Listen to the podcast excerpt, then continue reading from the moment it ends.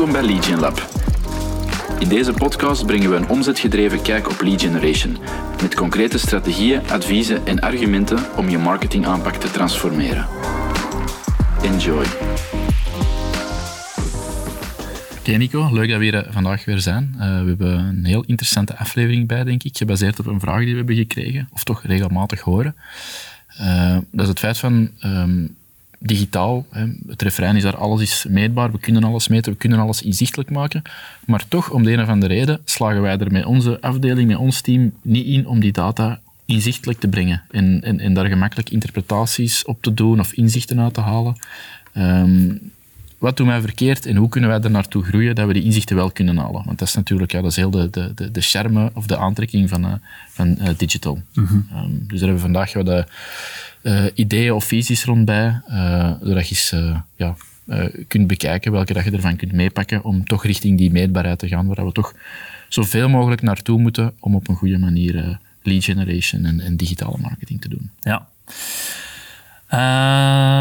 breed topic maar we gaan er zeker proberen uh, ons, ons visie ja. te geven. Ik denk, om even bij de start te beginnen, waarom inzicht krijgen in eigen data, denk nog belangrijk, wordt alleen maar belangrijker. Um, zeker met het verhaal van third-party cookies die wegvallen, hebben we ook al eens op ingezoomd. eigen data wordt key. Je gaat dus moeten leren om eigen data structureel en consistent op te bouwen, om van daaruit inzichten te vergaren. Dus het is belangrijk, heel weinig bedrijven zijn, zijn, liggen daar nog van wakker op dit moment. Uh, het zal veranderen de komende weken en maanden. Maar uh, dat is wel een gegeven. Moeten we, moeten we uh, mee aan de slag gaan. En wat wij dat merken, wij noemen dat vaak data laksheid. Wat wij vaak merken, is dat bedrijven op alle vlakken eigenlijk relatief laks met hun, en dat is niet negatief bedoeld, maar gewoon vaak vanuit onwetendheid, um, of omgaan. dat complex is misschien, of complex lijkt. Of complex, ja, maar het is, het is ook vaak wel complex. Ja.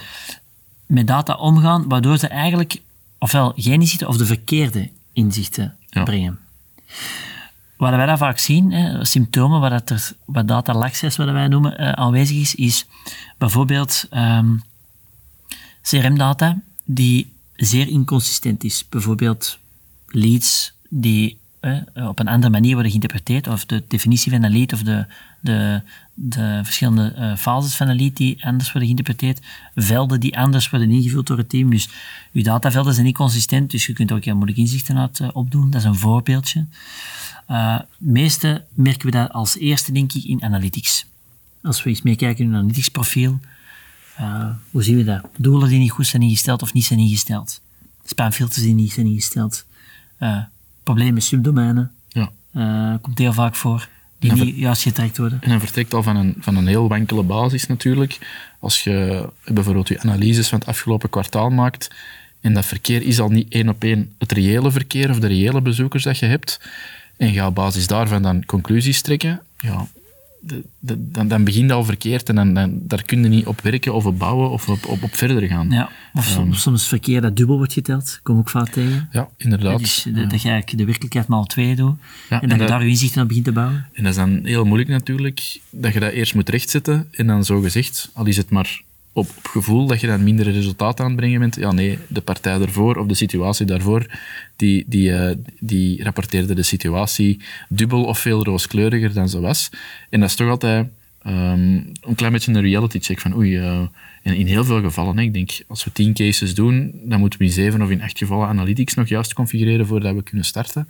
Um, dus dat valt gewoon heel vaak voor en dat ja, dat wordt zoals stiefmoederlijk behandeld, het hele datagegeven. En, en niemand smijt zich daar echt op, tenzij dat je natuurlijk een, eh, een echt datateam um, in-house hebben of mensen die daar echt bewust met data bezig zijn.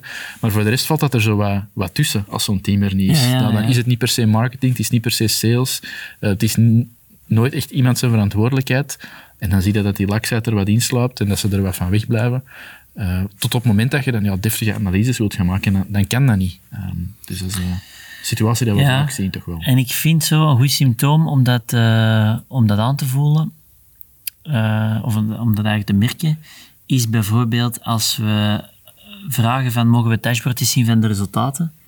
Uh, vaak is dat er dan niet. Dat is zo een goed signaal van, of misschien een goede maatstaf van hebben we eigenlijk die data onder controle, zijn we in staat om de inzichten van onze campagnes, van onze marketinginspanning in een dashboard te verzamelen of niet.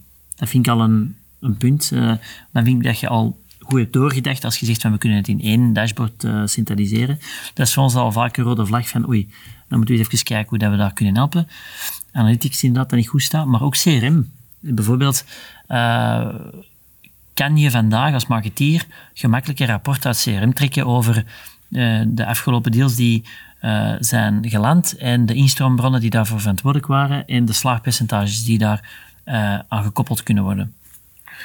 Vaak is dat niet zo. Nee, wat we dan zien als we bijvoorbeeld bewijzen van huiswerk, want dat is tweerichtingsverkeer als je een strategie aan het bouwen bent, als we een bepaalde export of een bepaalde lijst vragen, dan horen we ook in heel veel gevallen, ja, dit is, hier heb ik een klein beetje voor moeten puzzelen, maar dit is 70% van wat dat je gevraagd hebt. Of dit is een... Hè, grotendeels. Niet volledig, maar dit is grotendeels wat is.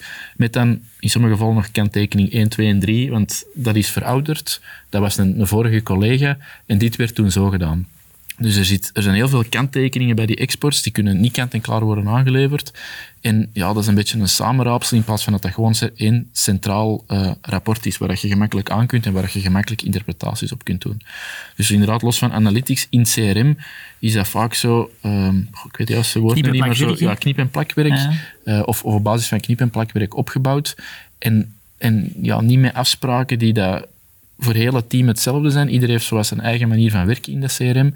En dan zie je heel snel, ja, dat uitspraak van een collega, dat een kat zijn jongen er niet in vindt in dat CRM of in dat systeem. Mhm. En dat is natuurlijk wel heel jammer als je snel en efficiënt keuzes wilt maken om je business te doen groeien.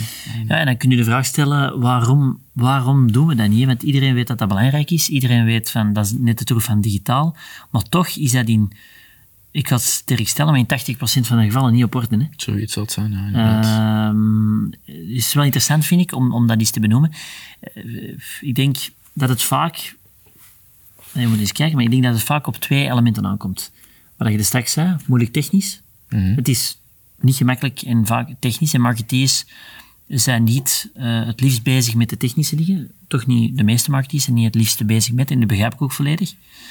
Um, en daardoor wordt het dan vaak even aan de kant geschoven of voor 80% bekeken, maar die laatste 20% die wel veel nuance kan brengen, die wordt dan niet meegepakt. Dus dat is één punt. En ik denk ook twee, um, vaak niet weten welke cijfers er nu echt toe doen. Ja. Wel, welke KPI's zijn nu echt belangrijk, uh, waardoor men eigenlijk niet goed weet van oké, welke cijfers moet ik dan meepakken in het dashboard en dan ofwel te veel doe, uh, ofwel niet de juiste meepakt. Dus ik, het gaat vaak over niet goed weten van welk is nu belangrijk om, om ons vooral goed te kunnen aftoetsen. En anderzijds, het is technisch en relatief complex. En dat is nu net hetgeen niet waar ik mij uh, in wil verdiepen. Maar dat is wel cruciaal, cruciaal om goede inzichten op te doen en uw campagnes goed bij te sturen. En, en het niet kunnen inschatten wat belangrijk is, dat kan op twee dingen gebaseerd zijn. Het ene is misschien een beetje onwetendheid in ja, wat dat je kunt meten, wat dat je juist kunt bijhouden. Mhm. Dus niet echt ja, bewust, je bewust zijn van de verschillende mogelijkheden.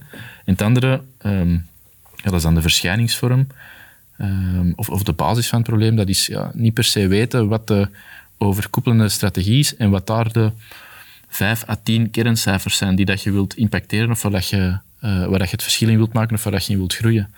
Um, als die strategie er niet is en je wordt een klein beetje aan je lot overgelaten van ja, we rapporteren wat dat we denken dat belangrijk is, maar we weten dat niet 100% zeker. Gezien al die mogelijkheden, want je kunt honderden dingen gaan meten, uh, ja, dat, dan, dan, dan uh, kruipen ze een beetje in je schild of dan durven ze er geen keuzes in te maken of mm maken ze er de foute keuzes. Ja, ja, ja inderdaad. Ja. Um, ik denk, allee, je maakt er dan de foute keuzes, één. Uh, maar twee, natuurlijk, hoe kunnen, hoe kunnen we dat switchen? Uh, hoe, hoe, kunnen we ervoor zorgen dat ze wel de juiste keuze gaan maken? Ik denk dat er een paar stappen zijn die we, die we kunnen doornemen. Ik denk dat het vaak begint bij uh, doelstellingen. wat is nu uiteindelijk, want die keuzes maken, dat, ja. moeten alles terugbrengen naar wat is nu onze finale doelstelling als organisatie. Ja. Uh, we gaan er zeker nog eens een andere aflevering over doen, over uh, het idee van KPI's. Dat is zo een van de volgende weken eentje aan lanceren. Hoe definieer ik nu de juiste KPI's? Want dat is ook eentje die uh, heel vaak terugkomt en we ook onlangs hebben ingestuurd gekregen. Ik ga misschien wel veel zijn om vandaag te behandelen, maar de doelstelling is wel waar je vertrekt. Ja. En vanuit die doelstelling gaan we denk ik moeten definiëren wat is nu de belangrijkste metric dat die gespeeld. Wat is, wat is nu het, want dat is ook het punt, hè.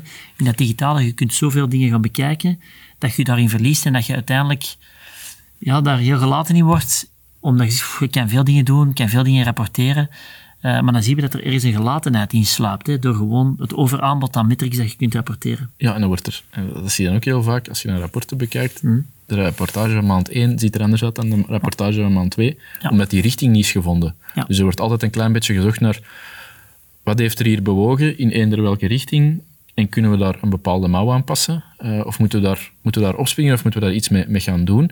Terwijl dat heel vaak gewoon niet relevant is. Een bepaald percentage op uw blog, ja, doet het ertoe als uw strategie niet rond een blog is opgebouwd? Even heel kort door de bocht of extreem gesteld. Ik denk dat het heel gemakkelijk is om naar de verkeerde dingen te zien en dat het eigenlijk heel gevaarlijk is om maand per maand andere accenten te gaan leggen in uw rapportage. Eigenlijk zouden elke maand gewoon uw standaard dashboard, misschien zelfs één, één scherm. In en dit is mooi, denk ik. Voilà, als het, als het haalbaar is en als het kan op één scherm samengevat. En dat we dat opvolgen uh, maand op maand of uh, kwartaal per kwartaal vergeleken met jaar op jaar, hè, om even te refereren naar een vorige aflevering. Ik denk dat dat veel zinvoller is en dat u een betere houvast gaat geven dan gewoon, ja, we gaan kijken wat er is geëvolueerd, uh, wat er is veranderd, uh, wat er ons van deze maand toevallig opvalt, omdat we nu eens iets dieper in de, in de uh, tools of in de cijfers duiken. Maar ja, dat, dat gaat zich ook reflecteren in uw aanpak. Dan gaat uw aanpak ook van links naar rechts springen, mm als je zo gaat rapporteren. En misschien daar aansluitend,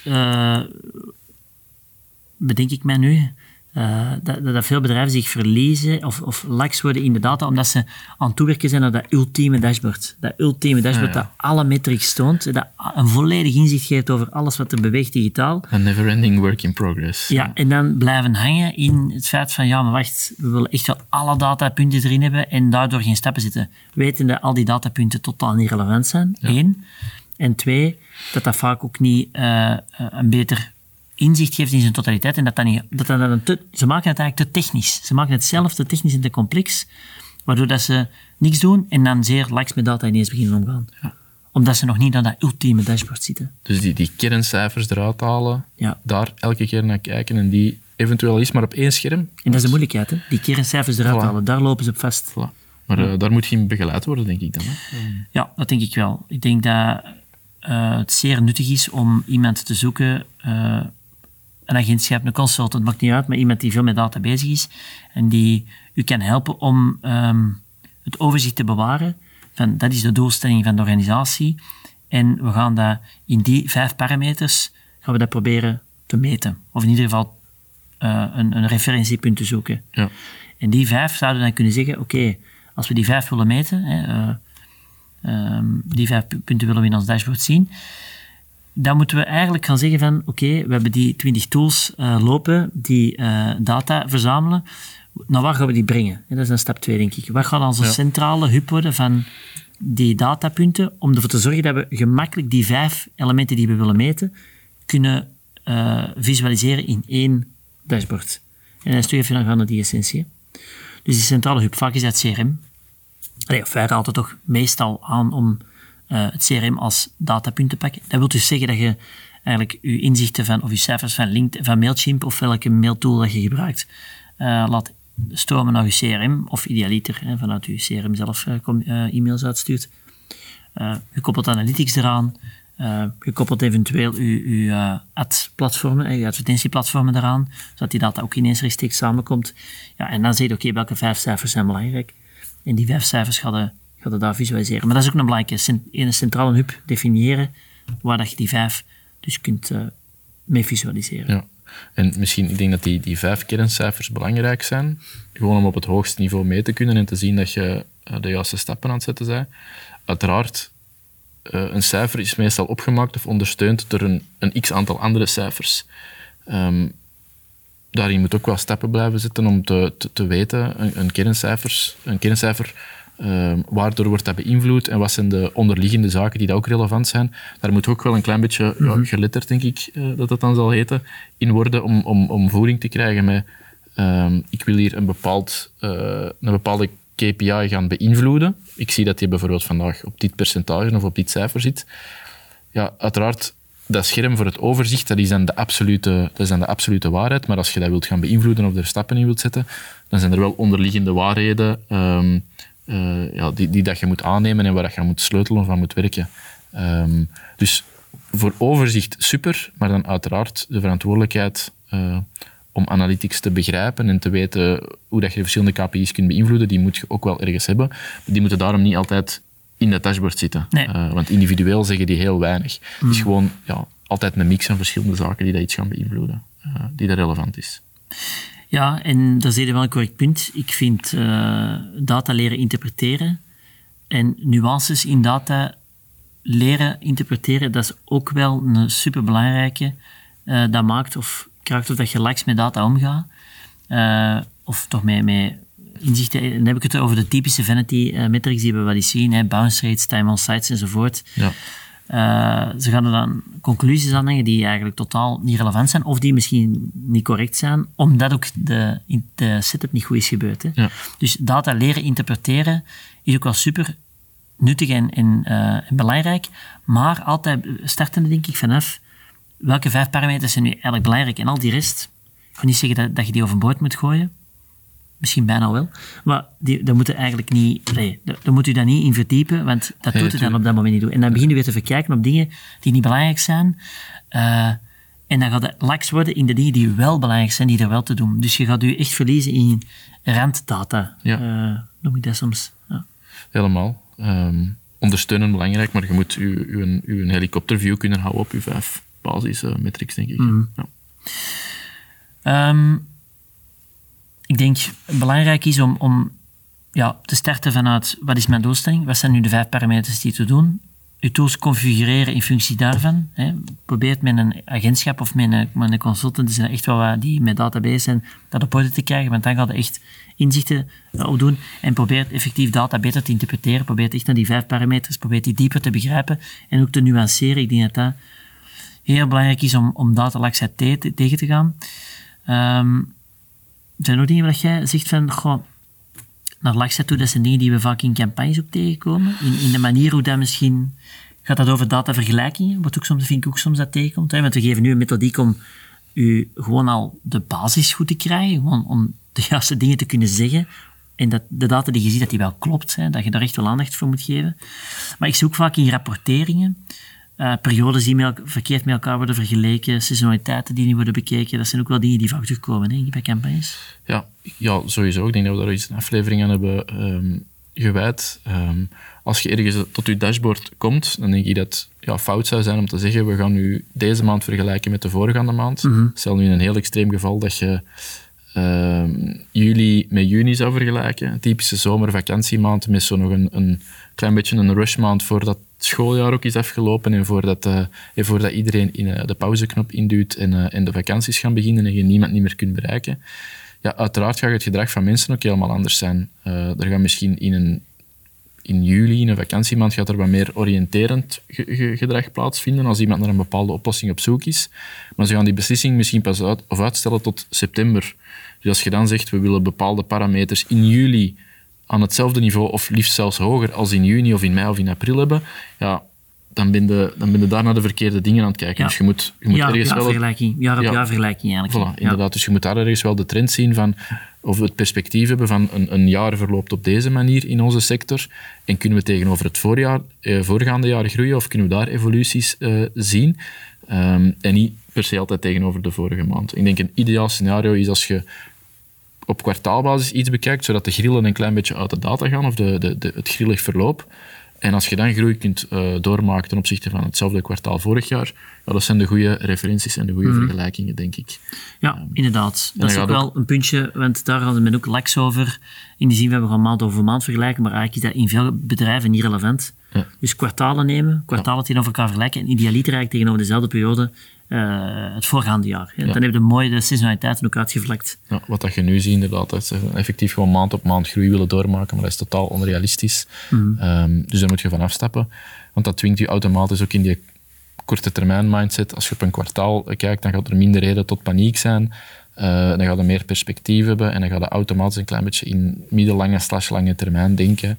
uh, worden gedwongen. En dat is altijd een uh, betere manier om erin te staan als je, als je met de uh, marketing of met business, het groeien van een business bezig bent.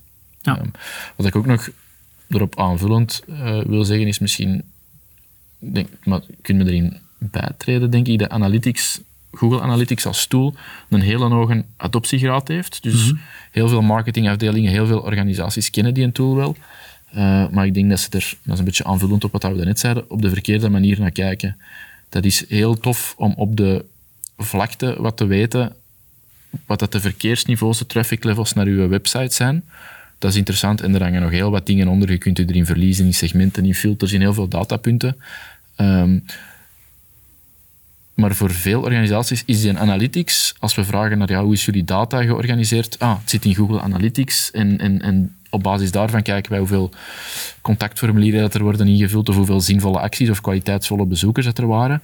Um, maar daar moet je echt wel van losbreken. Um, uh, omdat die tool aan zich is in principe gewoon voor, ja, voor verkeer een beetje op te volgen. En, en er wordt wat meer diepgang aan gegeven met de verschillende datapunten dat er zijn. Maar probeert uh, uw focus echt wel te verleggen naar data of analyse doen in een, in een CRM. Hetgeen dat we helemaal in het begin zeiden, omdat je daar verschillende dingen deftig kunt in configureren. Iedereen kijkt naar hetzelfde. Um, daar kun je echt tot aan de gegenereerde euro gaan in plaats van ja, gewoon de, de, de bezoekersaantallen. Dus ik vind het interessant dat die een adoptiegraad er wel is en dat mensen heel vaak wel de interesse hebben om in analytics wat te kijken en daar wat beter in te worden. Um, maar ja, dat mag u, u, uw, uw, uw, uh, uw thuisbasis voor data niet zijn. Dat is een, dat is een hulpmiddel, uh, maar uw thuisbasis voor, uh, voor uw analyses te maken moet een, een CRM of, een, of een, een systeem worden waarin dat je echt tot hmm. aan de gegenereerde euro kunt gaan kijken. Ja, en dat is wel een punt, vind ik, als je het over data hebt en, en, en vooral marketingdata. Dat is wel een, een, een trend dat ik heb gezien afgelopen vijf à tien jaar.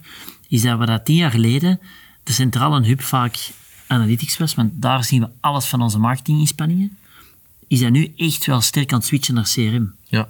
Dat is wel een die consistent terugkomt, uh, waar dat je ziet van, ja, eigenlijk, en, en dat is ook correct, hè, want we zijn meer tools aan het gebruiken, we zijn meer initiatieven aan het doen, we zijn meer terug naar welke omzet dragen wij bij vanuit het marketingteam en wat zijn slaagpercentages en wat zijn uh, de cost per opportunities? Die dingen zitten niet in analytics. Daar, nee. daar schiet dat platform echt tekort, daar is ook niet voor gemaakt. Allee, gewoon even om, om daar eerlijk in te zijn. Dus je moet echt naar dat CRM gaan, mm waar dan meer en meer mensen aan het overwegen zijn of de stap hebben gezet. Maar de configuratie daarin en de dashboarding daarin moet echt wel veel naar een hoger niveau om de juiste inzichten te kunnen gaan halen. Ja, en als sluitend daar nog bij vind ik, in, als je dan zegt over CRM, uh, ik heb de SEC gehad, we zien dan vaak dat al die datapunten daar met andere benamingen of met andere interpretaties in zitten. Uh, vaak is dat ook gewoon omdat men niet heeft gedocumenteerd welk, uh, in welke velden moeten wanneer worden ingevuld en dat wel verplicht gemaakt. Of uh, wat zijn de definities voor elk veld en begrijpen we dat vanuit de organisatie allemaal op dezelfde manier. Dus het documenteren van wat zijn de velden die we hebben en wat, wat zijn de betekenissen daarvan, dat is wel echt essentieel uh, om ervoor te zorgen dat je die data lak zet in het CRM niet hebt.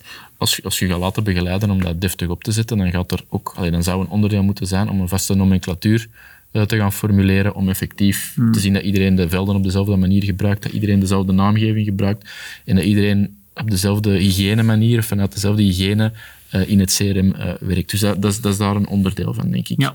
want je ziet het heel vaak dat ze fier, fier zijn over we hebben het.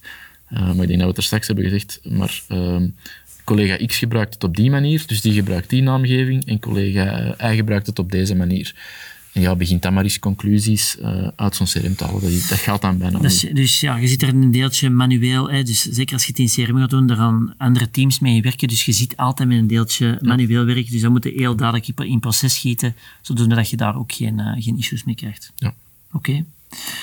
Okay. Um, we gaan sowieso, een van de komende weken gaan we over KPI's specifiek inzoomen. Want ik vind dat wel heel interessant. Hoe kies ik nu de juiste? Want we hebben straks gezegd van een vijftal, uh, kies een vijftal um, ehm, KPI's of, of, cijfers die, die ertoe doen. Die ertoe doen en waar je iets nuttig over kunt vertellen. Maar hoe kies je die vijf nu? Daar gaan we sowieso denk ik even de volgende over doen. Ja, we hebben een vaste methodiek rond ook. Hè. Ja, we hebben een vaste methodiek over dat we zeker marketeers kunnen helpen om wat meer focus te geven in de cijfers waar ze naar kijken en waar ze over rapporteren. Uh, in ieder geval, data access is een, is, een, uh, is een belangrijk startpunt, want zonder uh, dat tegen te gaan kun je ook niet op de juiste manier die parameters kiezen en over rapporteren op een, op een correcte manier. Dus ik denk dat het interessant is om als organisatie eens naar te kijken. Hoe correct is onze data vandaag? Hoe kunnen we ervoor zorgen dat we een centrale hub selecteren waar alle data samenkomt? Hoe kunnen we al onze tools die we vanuit marketing en sales gebruiken zo instellen dat die allemaal mooi in die ene database komen en dat we die vijf parameters gemakkelijk kunnen rapporteren? Ja. En hoe kunnen we ervoor zorgen dat, er, dat we een proces definiëren zodat er geen misinterpretaties zijn over de velden die in ons CRM staan en die dus ook in onze rapportering worden gebruikt. Ja. Ik denk dat dat zo de uh, belangrijkste steppunten zijn rond data. Uh, en dan heb ik het ook nog over uh, ja, de manier waar men vaak in zondigt vandaag, waardoor er geen inzichten komen. En laat u zeker niet afschrijven door het technische of ja, door het, laten we zeggen, het, het technische en, en de onwetendheid rond, wat daar kunnen perfect tegengaan door je gewoon te focussen op de, enkel degenen die belangrijk zijn, maar daar gaan we zeker even de komende weken op inzoomen. Moesten er mensen zijn die, uh, als het dan gaat over datalaxheid uh, of data issues, uh, vaak tegen bepaalde dezelfde problemen aanlopen, laat ons weten en dan gaan we er even persoonlijk op in, of we maken er ook weer een aflevering over. en, of de mensen die het via de website willen vragen, kan uiteraard via webstick.be slash vraag. en anders zien we jullie heel graag terug tijdens onze volgende Legion aflevering volgende week. Tot dan.